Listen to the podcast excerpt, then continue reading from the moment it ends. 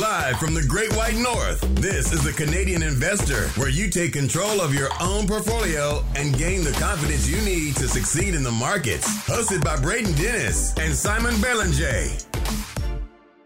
The Canadian Investor Podcast. How we doing? My name is Braden Dennis, as always joined by Simon Belanger. We made it. We made it, Simon. Give yourself a pat on the back. This is our 2022 bold predictions for the year.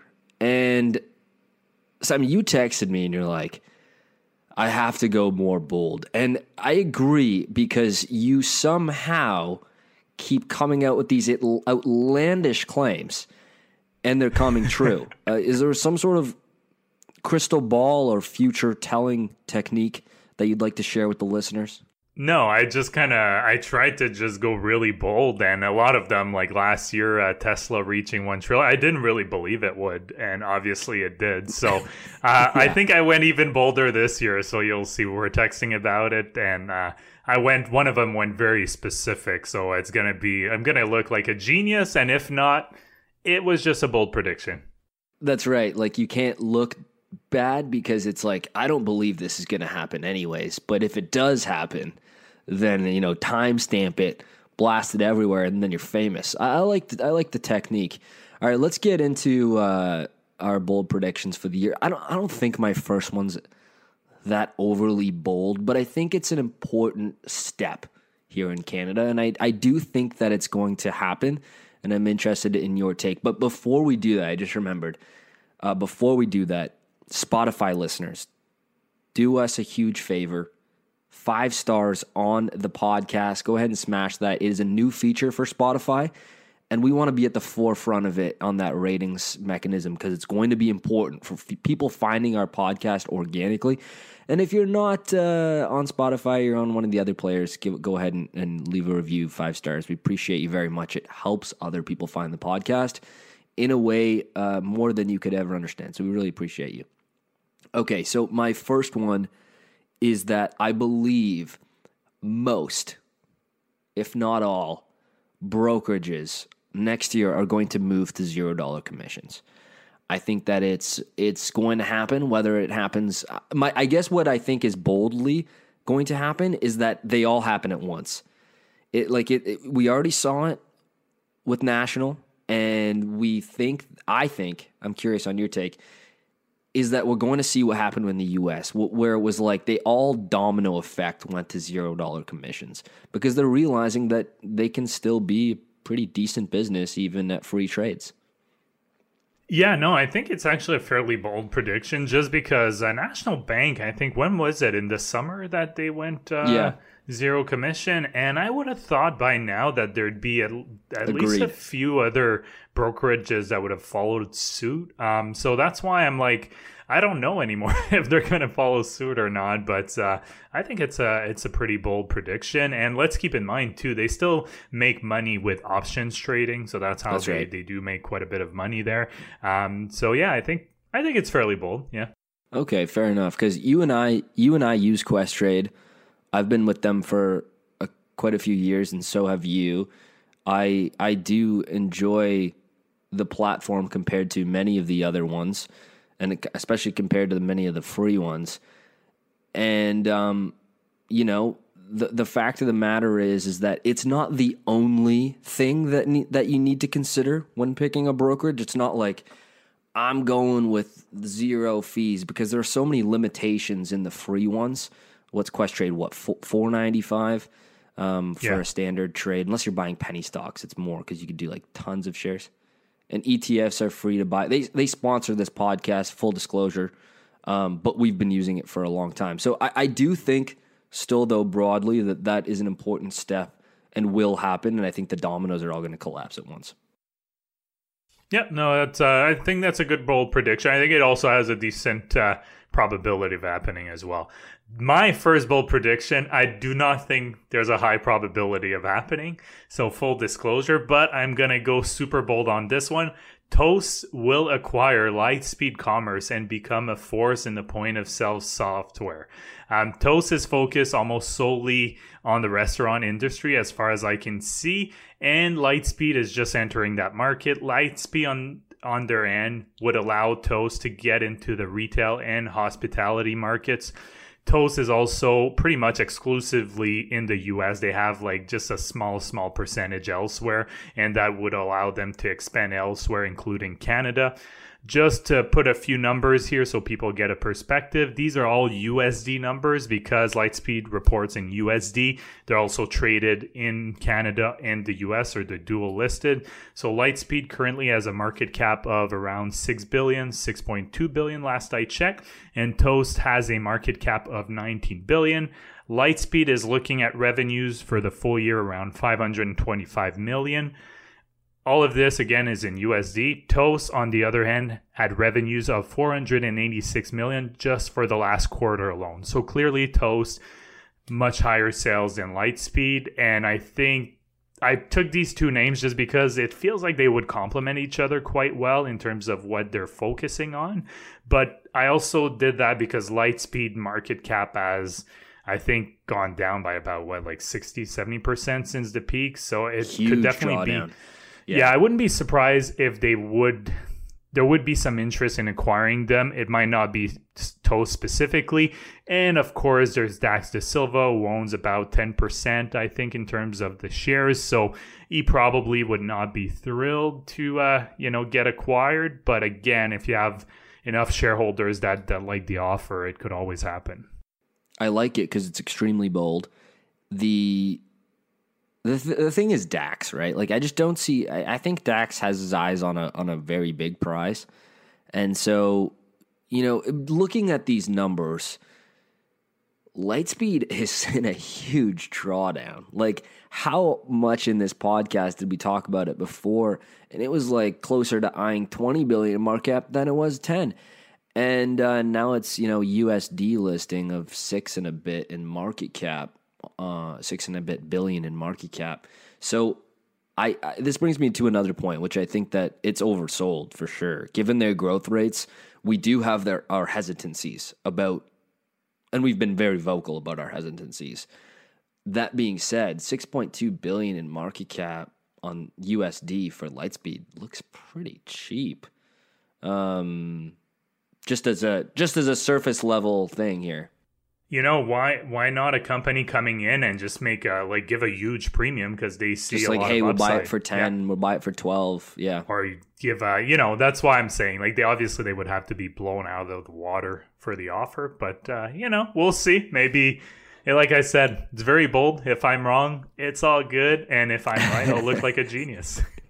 you you can't lose here. That's uh that's very smart. All right, my bold prediction. Although the writing seems to be on the freaking wall, so I don't know how bold it is, but uh, I it is it is realistically very bold because the predict the probability of it actually happening is very low. I think ARK Genomics Revolution ETF ARK G can blow up in 2022. I think that it can legitimately blow up, and they can't run the the, the ETF operationally. They're going to be. I actually already know they're having problems running the fund operationally. Not that I have experience running an ETF. However, I know how illiquid the stocks they own are. Now, I pulled this from uh, the Bear Cave newsletter. It's done by a guy named Edwin. He he has a, a Substack, and he's pretty pretty he's pretty smart for a young guy. He likes exposing frauds and stuff, and so he has a, a post here on on uh, Ark's holdings, and I'm gonna go through a couple of them and explain why this is problematic. Okay, so those who are from not familiar with ARK Genomics Revolution ETF, ARK G, it's run by ARK, the, the company, and headed up by Cathie Woods. Now, Cathie has a number of ETFs, and she's very, very smart. This is not a knock on her investing style, her ETFs, or anything. It's more so that they had so much fund flows last year, and now it's in this gigantic drawdown that when you hold very, very illiquid small cap genomic stock and you have to sell them, who's buying them? Who's the buyer of these illiquid stocks? If I look at these are old numbers from earlier in 2021 from the Bear Cave newsletter, but here's just an idea. Compugen, ticker CGen, they had 21.3% ownership of the company. Here's a list on our doc here, Simon, of 14 companies earlier in the year that they had more than 10% ownership of inside the ETF. And no wonder, I mean, if we look at uh, Cirrus here or um, these companies I've never heard of, it's like 300 million in market cap. Yet you have this gigantic behemoth ETF that has a really powerful marketing engine and people continuing to buy this ETF. It's really hard to run this fund. So they have this wildly illiquid speculative biotech companies inside. Now, some of them are just a few hundred million in market cap, so like pretty small companies for uh, for public markets, pretty small. And the ETF is down a lot off the highs. And this creates some interesting feedback loops, as I was speaking to before, on drawdowns when you're holding highly liquid funds. Now, I'm hoping I'm not right okay because uh, i'm not hoping for destruction of retail investors because i believe that it was that is who is primarily buying these funds. But they did nothing but go up in 2020 and like they have had some clever headline making type marketing with outlandish claims. Now Cathie wood is coming out and saying that they expect a 40% compounded annual growth rate on their flagship ARK innovation fund over the next five years. I refuse, I'm sorry, but I refuse to trust anyone at all who is guiding for 40% compound annual growth CAGR on their investment performance. It's highly irresponsible. And this fuels my thesis that they seriously need fund flows. They're trying desperately to get fund flows because the drawdowns on this fund is extremely hard to manage operationally. I've like I said, I've never run this fund, but I know how illiquid these names are, and they hold a big percentage of ownership. And so eh, they've had all these nothing but up and positive fund flows, and now it looks like stuff's hitting the fan.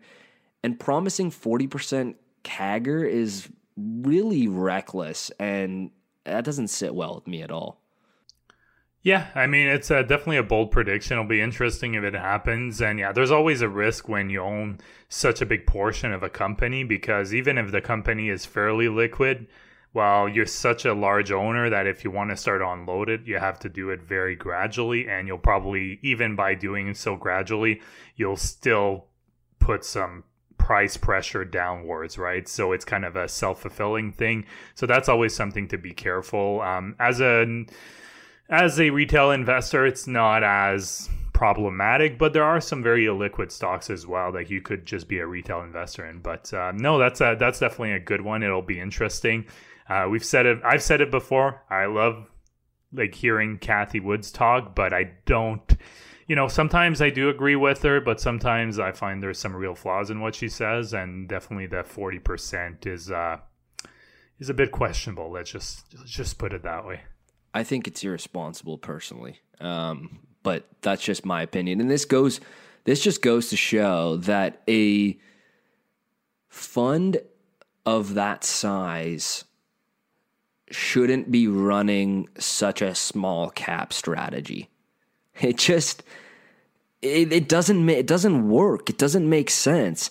And this is exactly why large fund managers have always said, you know, I would kill to just be, you know, managing 10 million in assets. I would kill for that because I'd be completely un- unconstrained. And so um, I think that's that's important. All right, let's move on. Yeah. So my next one, this one's also I think very bold. The uh, CPP Investment Board will invest 2.5 billion in Bitcoin as institutional investment in Bitcoin accelerate in 2022. So, my thesis is that we will continue to see institution investing in Bitcoin in 2022 and CPP Investment Board will make headlines by investing 2.5 billion. CPP Investment Board obviously are the ones that do the investment for the Canada Pension Plan. It might sound like a lot, but as of May 20th, 2021, the investment board had 497 billion of assets under management or AUM. An investment of 2.5 billion Bitcoin represents about 0.5% of their AUM, and that's why I chose that 2.5 billion. The latest data I could find is that institutions own about 8% of the total current supply of Bitcoin, which represents about 75 to 80 billion, that's USD, based on the current market cap of 930 billion of Bitcoin. As like as we can see, the vast majority is still not owned by institution and major in, and a major investment by a pension fund as large as CPP, because CPP is a major inv- uh, pension plan in the in the world would be an extremely bullish sign uh, for Bitcoin. And if we do see something like that, um, I'll make another mini bold prediction within it. We'll see 150k Bitcoin price USD in 2022. You heard it here first. I have no, I have no comment to add there. You heard it here first. All right, um, my my last one here on the slate, third and last one is that I think Amazon is going to be the best performing mega tech of 2022. And the reason for that, the reason that I think that is the fact that look, Amazon stock has done nothing this year. It has basically been a sine wave and returned to what it started at. And there's lots of negative sentiment right now you know, investors are, are memeing them going, oh, it must be day two now because Jeff Bezos isn't there anymore. We've seen tons of outages on Amazon Web Services, which is obviously not ideal. And when it was with Jeff Bezos, it was day one. That was his thing. He says it's always day one. And so that was kind of their innovation mindset. Now people are saying it's day two.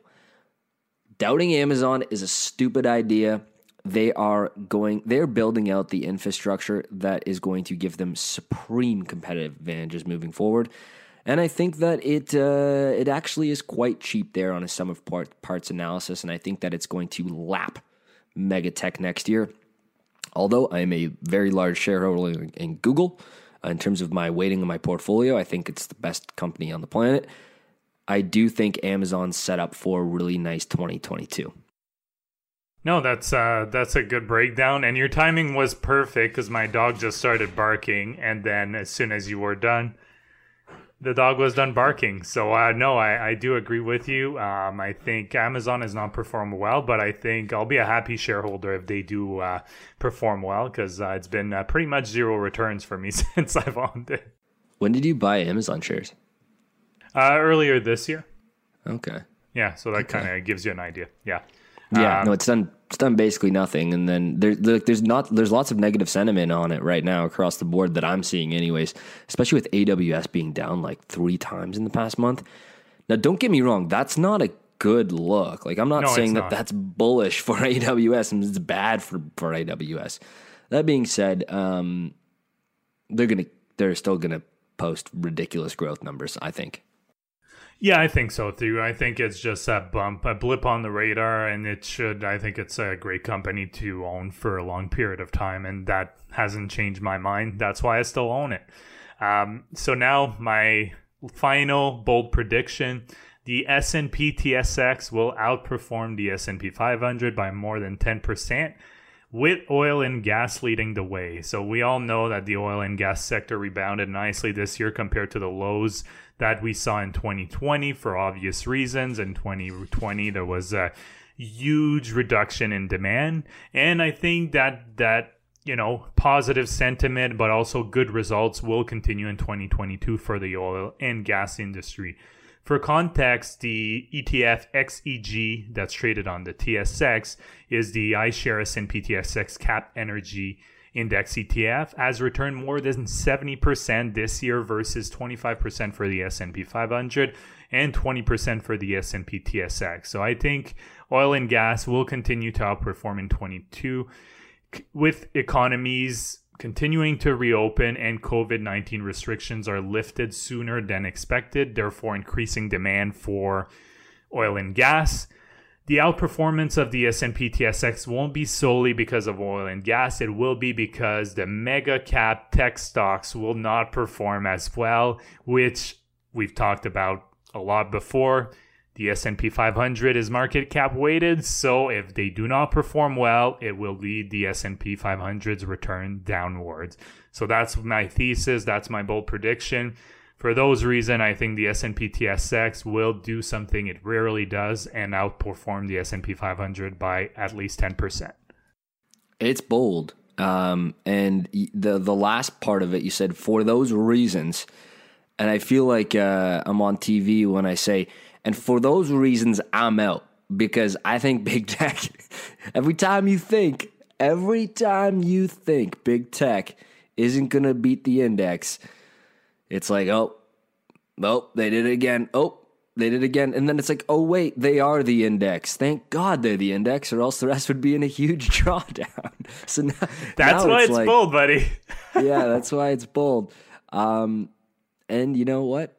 I back it because you really we're, we're running some real only upside predictions here because yeah and keep in mind if this comes true it's not great for my portfolio so let's just keep that in mind because i don't basically don't own any oil and gas yeah. You're hedging your uh your own financial well-being for the fact that you know you, you were right on the podcast. And that's that's just smart. That's just smart management right there. Okay, guys. Uh, so for the second part of this episode, we have Simon interviewing Courtney from. Can I call him like from the Tiger Cats? Yeah, how yeah, do I, how do I say that? Yeah, he works so for the Tiger Courtney. Uh, works for the Tiger Cats right now. He's a former CFL player. Uh, now he works um, and I would say as a community, um, I think uh, community relationship, manager. yeah, community relationship manager, if I remember correctly. And Courtney, my apologies if I I butchered your title here, uh, but yeah, it was a great interview with Courtney, and I've had a lot of questions from people just to wanting to get started in Bitcoin, and we essentially we talk about that to help people getting started, just the basics, um, and it was a really fun discussion that I had in uh, early December with Courtney just before the Grey Cup. And unfortunately, oh, yeah. the Tiger Cats did not win. I'm not a big CFL fan in general, so because I know Courtney, I was cheering for the Tiger Cats. Um, but unfortunately, they did not win in heartbreaking fashion. Uh, especially that was a good game, though. I, I, I like you know I'm an NFL yeah. fan, mm-hmm. and that was a good game. I, I I'm not a huge fan of three down football personally, but hey, you know what? Uh, the CFL put on a good show, and it was it was a good game.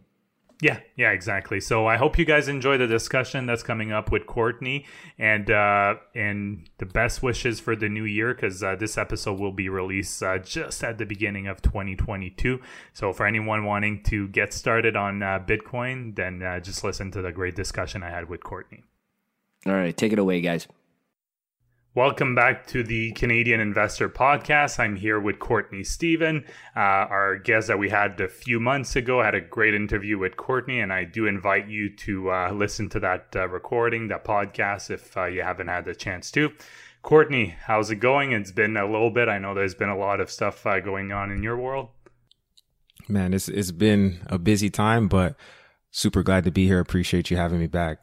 Yeah, exactly. I'm glad to have you back, and we'll focus a little bit more on Bitcoin than we did last not, last time. I know we probably wish we had uh, what half an hour, an hour more than we did, just to continue talking about Bitcoin. Um, and if people want to know a bit more about you before we get started, where can they uh, follow you? I know you're pretty um, pretty active on Twitter. Yeah, I'd say social media, specifically Twitter, is the best place, and it could branch out from there. My handle is the C Stephen, S T E P H E N. But um, yeah, man, just just a guy. I used to play pro football, and now I work in pro sports. But I always had a passion for finance. So glad to be here. Uh, get to talk about my passion. Awesome. Yeah, glad to have you here. So now let's get started. It's a question I do get um, asked a lot on Twitter. Uh, people will reach out to us on our website. Um, people want to know more and more. They ask me, Simon, how can I get started and invest in Bitcoin. So do you want to just kind of just the basics and just let people know some easy ways to get started, just making sense of it. I know it can be really overwhelming for people just at first glance is very different than a traditional investing account. So I'll kind of let you just uh, walk people through, just make them a bit more comfortable on getting started in Bitcoin specifically. Yeah, and I mean that's a great question because so many people hear the headlines and they see things that are going on in the news and really with Bitcoin, it's one of those things where if your head isn't fully wrapped around what it is, then you can get shaken off the bandwagon pretty quickly with the volatility, the, the ups and the downs of the price action. So one of the first things I suggest people do aside from actually buying Bitcoin is to do some research on not just surface level things like, uh, you know, what is Bitcoin, but more so why is bitcoin i think is a great question. And understanding the purpose that it serves especially in a world where you know the web3 or the cryptocurrency world and the decentralized world is there's a lot of buzzwords going around. There's so many different tokens. There's so many different things nfts defi a bunch of phrases and and verbiage for people to try and digest I think it's important to go back to the grandfather of it all and understand why was Bitcoin first invented? And then you can understand why Bitcoin is different than every other asset that is in the digital space. That's one of the main things you should do in the beginning before you ever stack your first sats. And now, when I say stack your first sats, you might be thinking, I thought we were talking about Bitcoin. But if you're on this learning journey, the first thing that you'll know is Bitcoin just like a dollar is divisible into a hundred cents, one Bitcoin is divisible into 100 million Satoshis. The smallest unit of a Bitcoin is called a Satoshi. And you don't have to buy a whole Bitcoin. I think that's one of the things that deters many people from buying into this asset class is that they feel they've already missed the boat and they feel that it's already way too expensive, but you don't have to buy a whole Bitcoin and, and getting past that hurdle and understanding what a Satoshi is, is one of the first things that I suggest everybody um, try to dive into and learn. And a second thing that I would also suggest on that same train of thought is understanding the difference between price and market capitalization because there's a phenomenon called unit bias is something that tricks a lot of new investors into thinking they're getting a deal when actually they're maybe investing into something that has a little bit more risk involved in it than they anticipated simply because the price looks more attractive. And so the difference between the price of an asset and the market capitalization is the price is how much each unit of that asset costs. So whether we're talking about shares of Apple, say they're somewhere around $150 US. I'm not sure exactly. Didn't look at it today. Um, Probably around there. I would say I haven't. Some, I used to be more uh, ADD on that, but I'm so busy now. I don't check the price. It's but it's either because you're busy or because you're becoming a better long term investor. yeah. That's that's what I like to think. But you know, the price is the cost of an individual unit. So one share or um, you could call it one Bitcoin or one Ether, one unit of cryptocurrency. The price is how much it costs to get one whole unit. Okay. The market capitalization is the total value of all units that are in the market. So of all of the Bitcoin that is out there in the world that anybody has or could buy, the total market capitalization is somewhere just north of $1 trillion. Okay, so when we're measuring how expensive or how cheap an asset is, we need to be looking at the market capitalization. So if you're comparing Apple to um, you know, a stock that just debuted on the stock exchange, or maybe it's on the TSX Venture Exchange where we have very small companies, the prices may only be a hundred a hundred dollars difference or fifty dollars difference, but the market capitalization would be billions of dollars, if not trillions of dollars difference because Apple has a market capitalization north of two trillion dollars. So, um, Bitcoin, it's it's got a market cap of one point something trillion. Ethereum is about half a trillion. Some of these other cryptocurrencies, they may have a price that's in the cents, but for them to get to one cent, the market capitalization would have to become something outrageous, like $10 trillion. So we have to understand what are we actually looking at to determine the value of this asset we're buying. Those are kind of the basics that I would suggest people look into when they're starting to understand Bitcoin. Um, yeah, I love that you mentioned that because uh, I keep seeing if you just, you know, type in on Twitter hashtag Shiba or whatever it is, you know, I'm sure you're aware of Shiba Inu that, uh, uh, dare I say it, that shitcoin. Um, the doggy coin. Yeah, the doggy coin. And I'll see people constantly saying, well, you know, it only needs to get to a dollar and I'll be, I'll be super rich. But then they failed to check that there is what, one quadrillion, if I remember correctly, in circulation. So some simple math, you know, doesn't quite line up if it reaches a dollar. I think it's pretty unlikely that uh, actually I would say it's almost impossible that it will all ever reach that point. And I like that you touched on that because people don't take the time to look at the market cap just to make sense whether it's worth it or not. And then they look at the price of a single Bitcoin and they get discouraged. So I think that was a great point. Do you have uh, certain exchanges that you would recommend for people if they want to buy Bitcoin to get started? Well, I definitely would suggest going with one that is, you know, FINTRAC certified. Um, that's the agency that makes sure people aren't uh, laundering money through the accounts that they have. And so you want to go with a bigger brand name broker um, because they're going to have more credibility. Also, you're going to want to look for how do they secure the assets.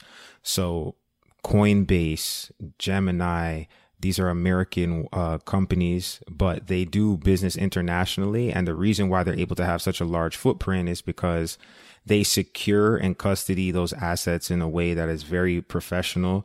Um, and it's in cold storage somewhere. So your account is not really readily accessible for somebody to come in and snatch up your your crypto or your bitcoin in canada here we have some popular ones like ShakePay um, Coinberry Coinsquare. There's a there's a number of them, but I would just suggest whatever you do, try to stick with ones that seem to have quick um, help when you call for support.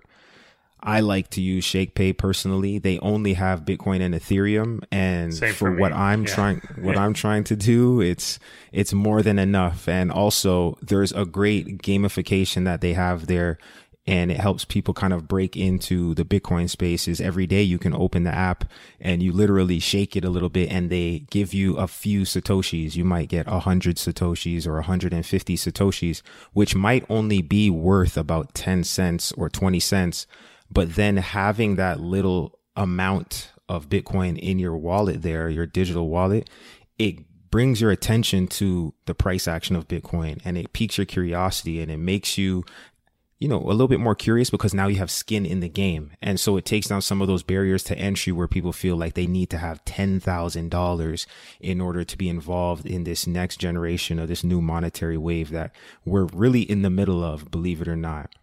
Yeah, no, definitely. Actually, I learned something. I didn't know you could shake it and get. That's why they call it shake. Okay, that's good to know. I mean, I've been using it for years too. I never, never knew that. I, I mainly used it because I thought it was great that they had Interac e-transfers at a, an option. So that's the main reason I, I got started with them. Never had any issues. But um, you did mention cold storage. I know what it is, but I know a lot of our listeners are might not be familiar. So on uh, that's a good segue to. Um, just I'd like you to talk about the do's and don'ts in terms of keeping your crypto safe. Should people keep it on exchange? Should they use cold storage? Should they use multi sig? Like, do you have uh, a preference of all these three? So there's definitely a learning curve with Bitcoin security. And I would suggest that while you're still learning, the best thing to do is to keep it on an exchange because you can call tech support. And one thing with, I think it's a gift and a curse in a decentralized world where you truly have, you know, final, you can control final settlement of an asset with no intermediary as something we've never been able to do before cryptocurrency. And that's what Bitcoin allows you to do. I can send value to you without anyone in between. You truly have it in your possession and in your control. No one else can confiscate it. But before you get to that level, you have to realize that that type of ownership comes with a different type of accountability because if you lose the means to access those funds, you can't call on anybody to help you. So while you're still warming up and you're still learning all about, you know, wallet security, how to do a transaction properly, and you had and if you had a chance to do it a few times to get familiar and comfortable with it, I would keep my Bitcoin on the exchange because that way if you do have some kind of mishap, you can call somebody to get help and support. So at first I would buy and I would keep it on, you know, ShakePay. I would keep it on Coinbase. Eventually though, best practice is to take it out and have it in your own custody because there's a number of reasons. Maybe one day the exchange could get shut down in your jurisdiction. And that's something we saw here in Ontario where I'm at um, Binance, a very popular exchange internationally, was decommissioned in Ontario during the summer of 2021. They obviously gave people a little bit of runway to settle out their trades, um, divest, send things to other accounts, but you're still at the mercy of a central party if you're using what they call a centralized exchange. So you want to take your assets into your own custody once you have the the know-how and the capacity to do so. And then the second thing is there's different wallets that you can have. You can have a wallet that's on your computer or on your phone, and they call that a hot wallet because it's connected to the internet. It's considered hot or a software wallet. And those ones are great because it's in your custody, but because it's 24 7 plugged into the internet, it's a little bit more vulnerable the ideal place to keep your Bitcoin is on something called a cold wallet. And as you could imagine, that's a wallet that is not connected to the internet. And it's generally a physical device. It looks, it comes in many different shapes and sizes, but the popular ones, the Trezor and the ledger they look somewhat like a usb device and you can hold it in your hand you can plug it into your computer and you can do transactions from your laptop or from your phone if you're using the ledger. And then you can unplug it and you have your crypto keys safe and sound in your hand. Yeah no that's well put. I think uh, from a personal perspective, I would recommend, and I don't know if you agree with that or not, but anyone who keeps money or crypto on an exchange, definitely make sure you have two factor authentication, but not with your phone number, with an actual, like it could be a Google kind of, you know, key that creates that second factor. Um, the issue, right, with the, the whole SIM swap uh, issue that can happen, so people can pretend to be you call your ISP or sorry your phone provider and then essentially get your phone number onto um, essentially access to their uh, their phone and then be able to access your crypto eventually from there. And there was some, I guess, exploits that happened similar to that on Coinbase earlier in 2021, where I think there was about 5,000 or 6,000 users whose two-factor authentication was compromised for that reason. People were able to hack their email account.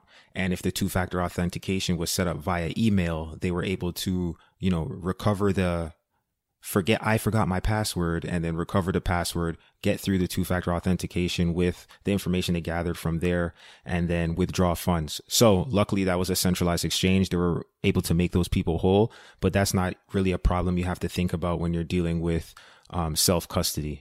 And so those are the number of reasons why you might want to keep crypto on yourself, keep the Bitcoin in cold storage. But I'll say one thing when you take on the ownership of your own asset, you're going to want to know what is the seed phrase for this wallet that I have. And so you might be thinking, what is a seed phrase?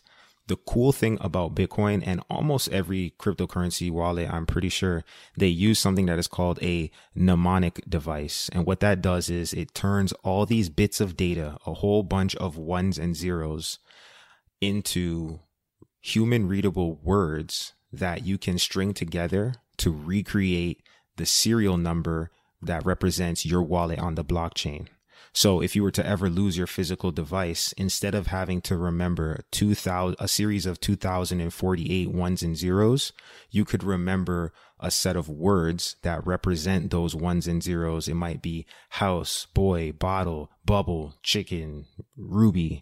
There might be a list of 12 or 24 words and you put those words together in sequence and it will repopulate that wallet for you. It's pretty cool. And it sounds like at first glance, you know, that doesn't sound too secure if I can just have a list of 12 or 24 words to uh, repopulate my wallet. But the amount of difficulty it would take for somebody to randomly generate the same exact seed phrase from one wallet to the next with 24 different words, each word in this list, okay, the first four letters of every single word that is in the list is called BIP39. You can look it up. BIP as in Bitcoin Improvement Proposal 39.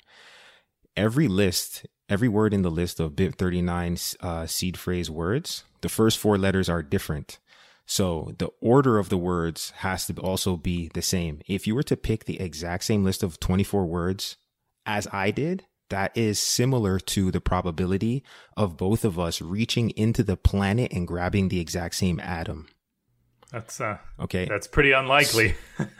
exactly. So, it's one of the most secure ways to actually hold an asset because if I lose my device, I can keep 24 words in my head. I can migrate over borders. I can go behind enemy lines. I can go anywhere. My house could, you know, be taken away from me. My, it, I could leave it in a car. My car could get towed away and I can get a new wallet. I can enter that seed phrase, regenerate the keys to access all of my assets on the blockchain. No, no, well put, Dan. I think that helps a lot of people because that's one of the biggest things, right? People are not sure either how to get started, but what are the best ways to like store their Bitcoin.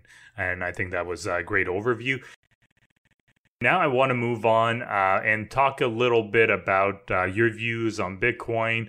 Uh, are you more bullish than you were when we last talked, or are there some specific events that made you um, even more bullish than, uh, for example, inflation inflation data coming out recently? Uh, we're seeing CPI figures in the U.S. and Canada, and actually around the world going way way up. Um, or even the hash rates kind of coming back, the global hash rates coming back to their pre-China mining ban levels. Like, a, or am I missing something that's making you bullish aside from those two big events?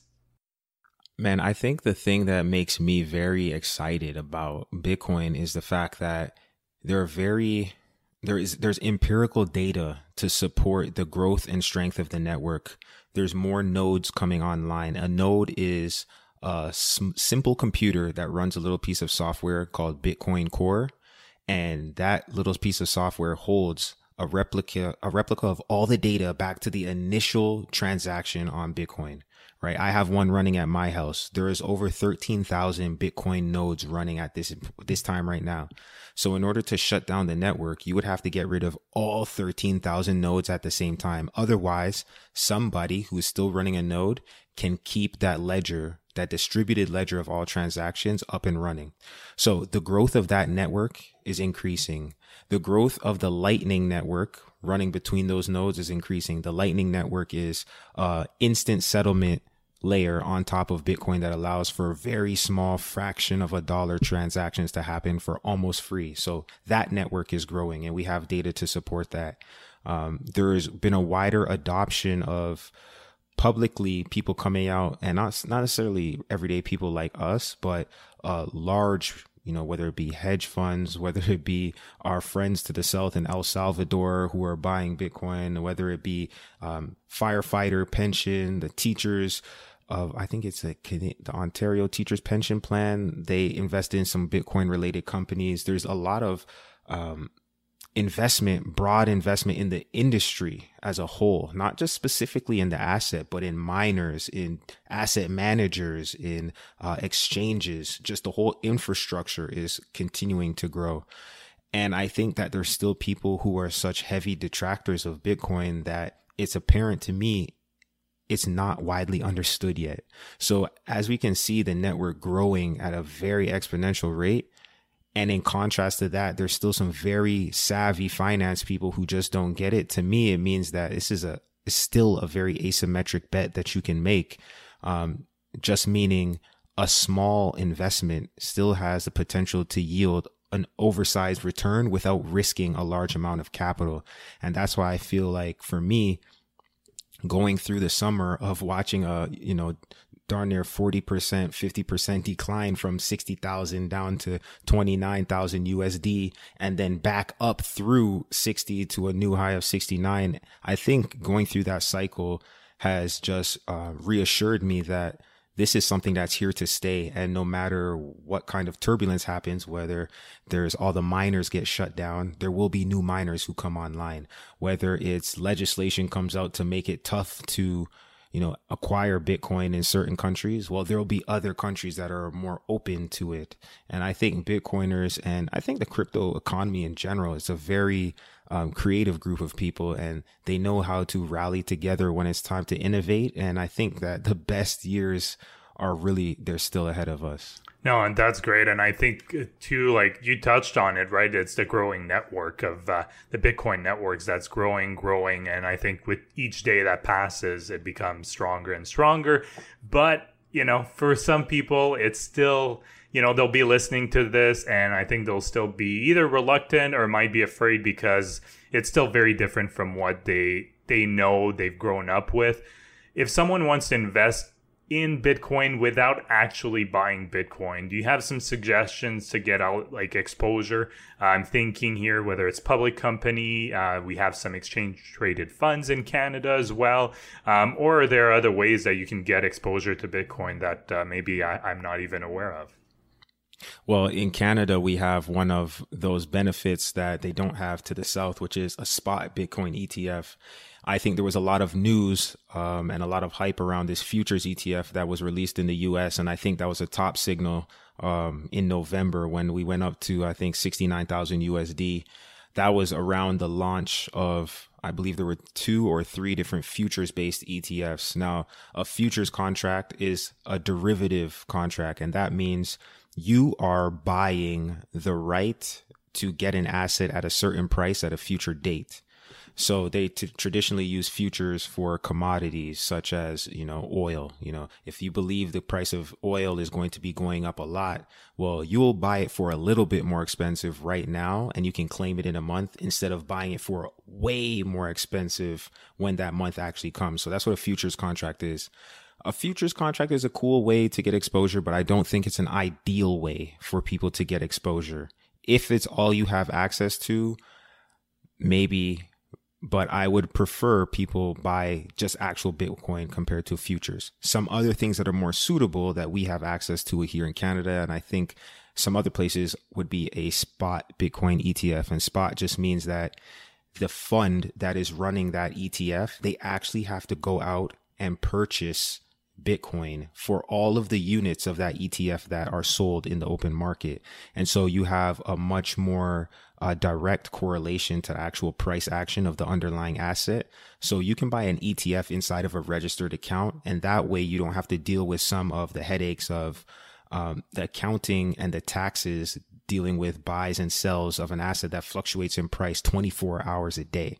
So buying inside of a registered account, ETFs are a great way to go. And there was also a, a ETF launch this week, which is, uh, we're recording early December. There's the Purpose Bitcoin Yield ETF, which is the ticker symbol BTCY on the TSX. And what that is, is a Bitcoin exposure ETF that runs a covered call strategy. And so for uh, newer investors who aren't, um, they don't know too much about option strategies, a covered call strategy is if I own shares of, you know, a stock or if I own Bitcoin, I'm basically selling the right to somebody else so that they can buy this at a particular price. So a covered call strategy might be I bought Bitcoin at $50,000 and I'm going to sell call options at $75,000. So somebody will pay a little bit of a premium thinking that Bitcoin is going to go way past 75 so that they have the right to buy it at 75 when the price later down the road might be 100. So that's all covered calls are. But the people running this option strategy are counting on the fact that Bitcoin won't go past the strike prices that they are selling those options at. That way they can collect that premium and they can give it back to investors as a yield on that investment while they still have exposure to Bitcoin. Again, this is cool. It's not the ideal way to get exposure because you'd rather have spot Bitcoin in that case. Two other things that you can invest in. My personal favorite way to get leveraged exposure to Bitcoin is through investing in public miners. So there is a number of miners and miner ETFs available on both the Canadian and the US exchanges.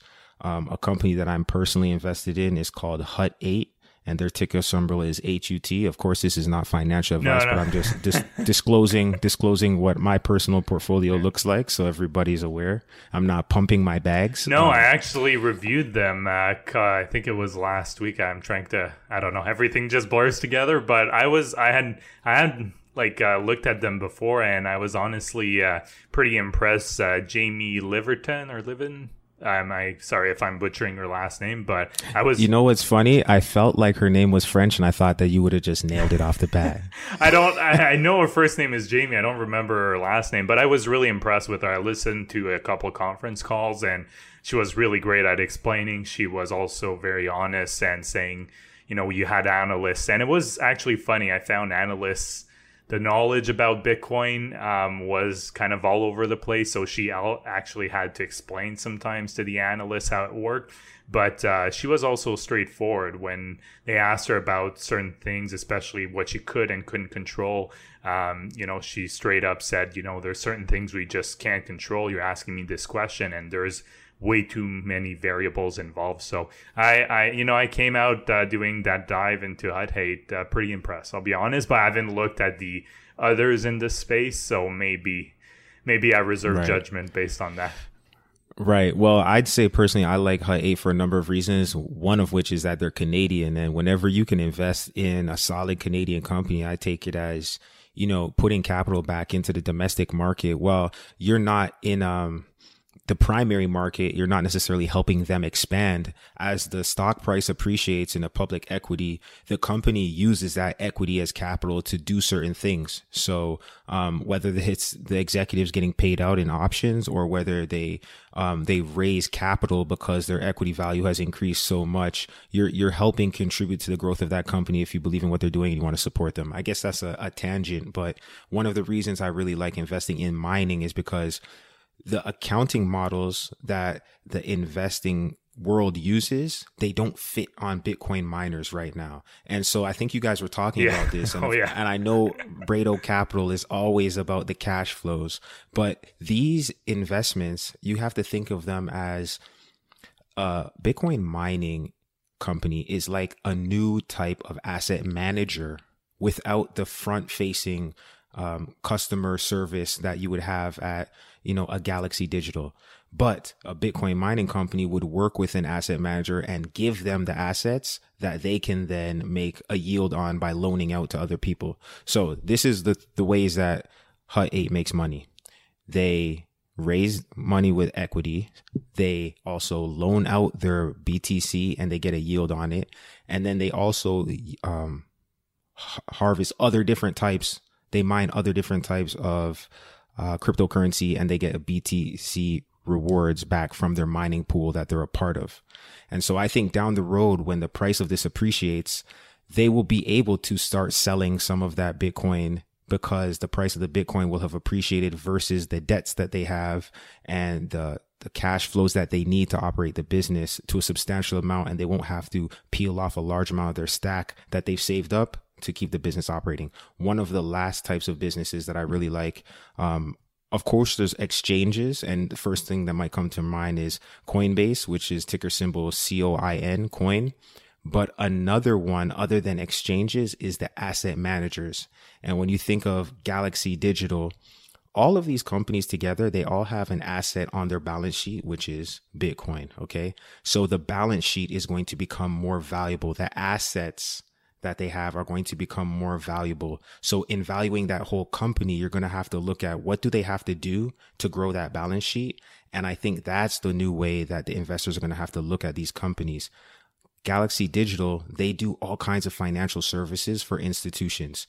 They provide capital to high frequency traders. They provide capital to Bitcoin miners who are trying to get up off the ground and they need a loan. They um, they have a trading desk. They provide um, services for OTC payments and, and transactions. So they do a lot of things that people like us may not interact with, but for an industry to grow and thrive, all of those different functions need to be alive and well. So you can look at the whole stack from the spot Bitcoin itself, where that's being mined, where that Bitcoin then goes into some type of custodian where it's being distributed and sold and used by institutions down to being at the exchange level investing in Coinbase and where it's going to retail. There's all different levels of the stack and you can invest pretty much all the way along that stack. No, no, that's great. And uh, yeah, I saw that uh, Bitcoin ETF, the, the yield ETF. And I'll just caution people if you invest in an ETF, whether it's a Bitcoin ETF that has a covered call stra- strategy or, you know, a covered call ETF with stocks, um, you're essentially limiting your upside, right? On by doing that, because then the ETF is forced to sell if um, the price increases beyond the price of the covered call. So keep that in mind. Having the yield probably protects you a bit against the downside, clearly, but we did some episodes on that, and clearly ETFs that have a covered call strategy don't perform as well as those that don't.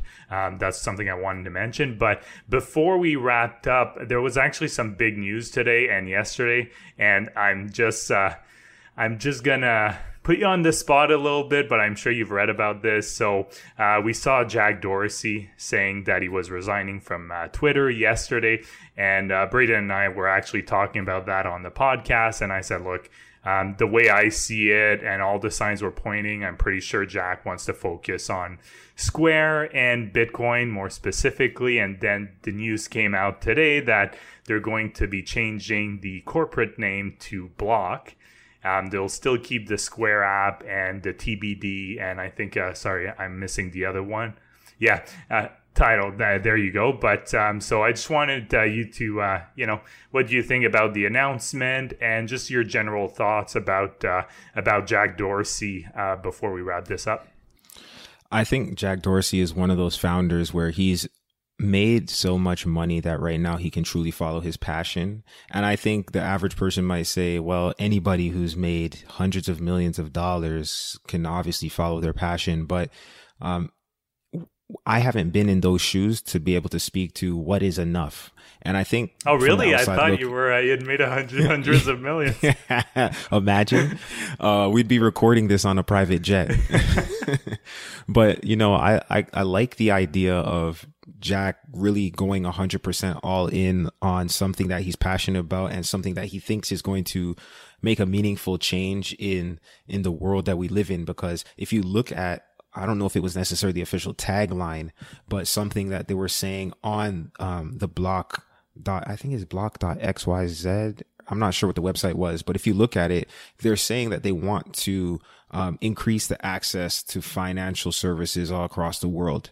And whether that's through Square making it cheaper for people to get banking services because now they do have a banking license, whether it be um, you know, reducing the transaction fees that merchants have to pay because they're only running a small business. And if your margins are 5% to begin with at a restaurant, you're paying 2% to Visa, that's really cutting into what you can make. Or whether they're creating a decentralized exchange so that people in places where it's very tough to get um, access to something like Bitcoin, they can now go somewhere online and be paired up with a pair or a peer to trade with in a decentralized fashion. Like that's what TBD is working on.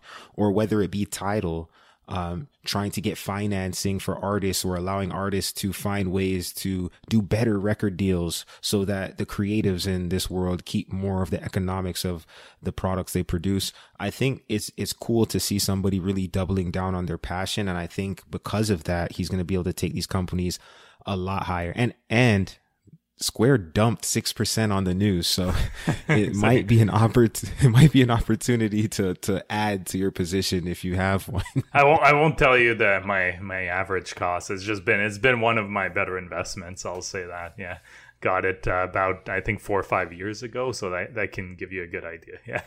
Nice. I love it. Yeah. But no, this, you know, it's been great. It's always been a, it's always a pleasure to have you on, Courtney. Hopefully we'll be able uh, to do that again. I know you just mentioned uh, when people will hear this, it'll be past, but um, you've got something big coming on next week. Uh, do you want to tell people what it is? I mean, it'll be in the past at that point, but still, yeah. Yeah, so um, in my past life, I played pro football, like I said, but now I work in pro sports, and um, my team, the Hamilton Tiger Cats, were hosting the Grey Cup game, so it's a little bit busy in the town of Hamilton, Ontario. If you guys happen to hear this after the game, hopefully you were cheering for the right squad. Um, and we'll see how it goes, man. But it should be a lot of fun. It's something that doesn't happen all the time. I'm looking forward to it. Well, you know, best of luck to you and your team. Again, if uh, people want to follow you on Twitter, can you remind them what your your handle is on there? I am the C Stephen S T E P H E N. If you at me, I will reply. I appreciate you guys. Thank you so much. Well, it was great having you. Thanks again, and we'll I'm sure we'll be doing this uh, soon enough. The Canadian Investor Podcast should not be taken as investment or financial advice. Braden and Simon may own securities or assets mentioned on this podcast. Always make sure to do your own research and due diligence before making investment or financial decisions.